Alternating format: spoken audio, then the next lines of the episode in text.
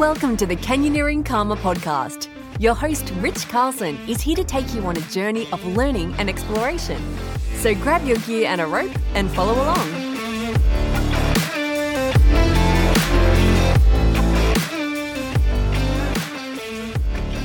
Hi, thank you for tuning in. Do you have a passion for adventure? More specifically, a passion for canyoneering? If so, you may have stumbled upon the perfect podcast for you. This is the introductory episode of the Canyoneering Karma podcast. So here I am, introducing myself and the podcast. My name is Rich Carlson. I started canyoneering in 1977. At the time, there was no training available specifically for canyoneering, so I just kind of stumbled through the learning curve. I made plenty of dumb mistakes along the way that could have killed me. But I think God must love canyoneers because He allows most of us to live through all the stupid things we do. During my learning curve, I attended quite a few rope related courses and swiftwater rescue courses and put pieces of each together to develop techniques that seemed appropriate for use in canyons. In future episodes, you will hear conversations about how techniques were developed and which techniques are most appropriate in various types of canyons. Back then, there was no such thing as canyoneering gear. We had to improvise the best we could using gear intended for backpacking, rock climbing, and paddling sports. Gear has come a long way since then. In future episodes, you will hear conversations about how gear has developed over the years, as well as some gear reviews from me. Canyoneering has grown a lot in just the past two decades, right alongside the internet and social media. We have technologies such as cell phones, GPS, personal locator beacons, Google Earth, and geotagged photos. These tools have made canyon discovery, exploration, and sharing beta simple. Some people perceive that technology has also made the sport safer. I am not so sure. This topic will certainly come up in future episodes. You will also hear conversations and stories about how technology, the internet, and social media have impacted our sport, for the better and for the worse. Have you noticed how old guys talk a lot about the good old days?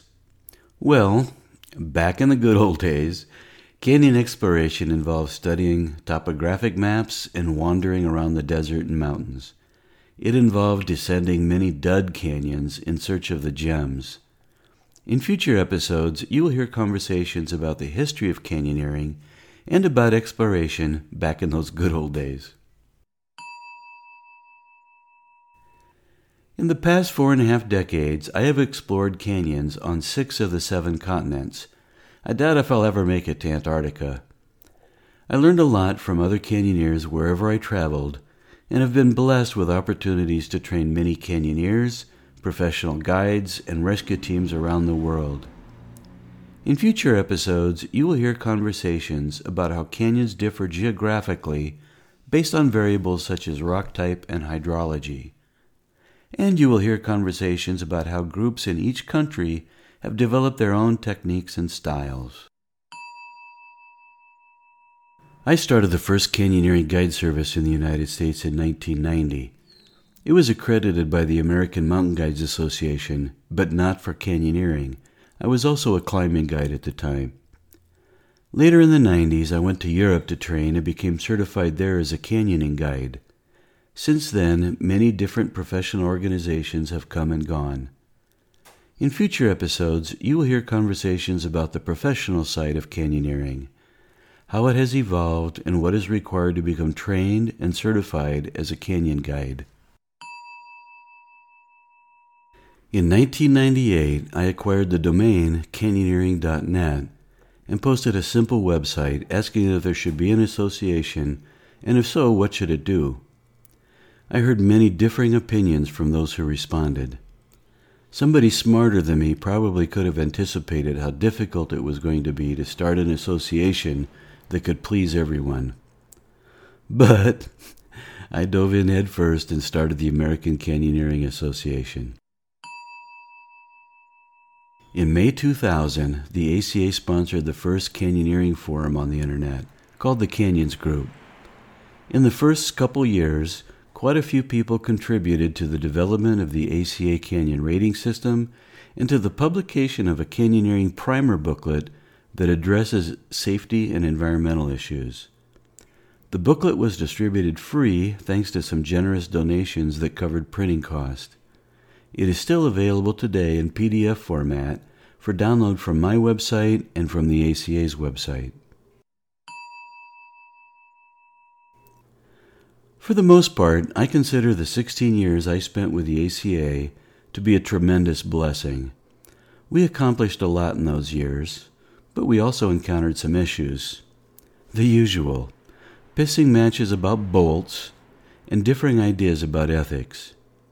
In future episodes, you will hear conversations about the politics of canyoneering, but I promise to do my very best to keep it civil. I resigned from the American Canyoneering Association in 2016. I started reminiscing about how rewarding it was to train Native American guides in Arizona and working with military veterans. I wished I could find more opportunities like those to use canyoneering as a vehicle to serve others in need. Just days later, out of the blue, I got an email from a guy named Devendra in Nepal who asked me if I would come there to train guides. His hope was to develop economic opportunities for young men and women there. From that conversation, I was blessed to have opportunities to visit Nepal a couple times each year for several years before the pandemic. If you were curious about where I came up with the name Canyoneering Karma, well, I just gave you some clues. A question that I am asked often and do not like to answer is In all the places you have been, what is your favorite canyon? I don't like the question for two reasons. My first reason canyons are incredibly diverse, each has its own appeal. I tend to love them all, but have done so many that they are starting to run together in my memory. It is easier to recall my favorite canyoneering experiences, which are usually determined by the people I am with, not necessarily the canyon we are in. My second reason as a result of my guiding, the character of some canyons changed in negative ways. The publicity I generated drew greater numbers of people, which caused greater environmental impacts. I am proud of my role as an instructor, but not for any role I may have played in damaging canyons by promoting them. In future episodes, you will not hear me talking about favorite canyons or sharing beta about canyons. You are likely to hear conversations about things we can do to lessen our impacts so future generations can enjoy the canyons too. Now, regarding the format I have in mind for future episodes of the podcast, I intend to mix it up a bit. Some episodes will be monologues like this one. Some episodes will include a dialogue with a guest, with both of us sharing our experiences, expertise, and opinions. And some episodes will be recorded from online workshops with a question and answer session at the end. If you would like to be part of any of these online workshops, please visit my website at canyonsandcrags.com. Look for upcoming events to find topics that interest you. And if you have an idea for an upcoming episode, I would love to hear from you. Ideally, through the contact page of my website, canyonsandcrags.com forward slash contact.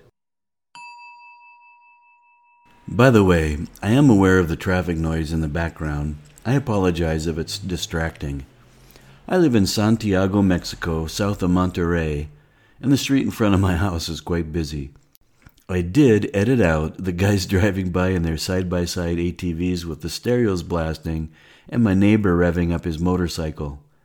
I have a lot to learn about recording and editing audio, and I promise to do my best to keep learning and improving so you always enjoy listening. Well, that's all I have for you in this introductory episode. I hope I have piqued your interest enough for you to tune in again for future episodes. Until then, be sure to check out my Canyons and Crags YouTube channel, as well as my blog and the learning resources available on my website. visit canyonsandcrags.com. Thank you for joining us at the Canyoneering Karma podcast. We hope you enjoyed this episode. Until next time, have fun, be safe.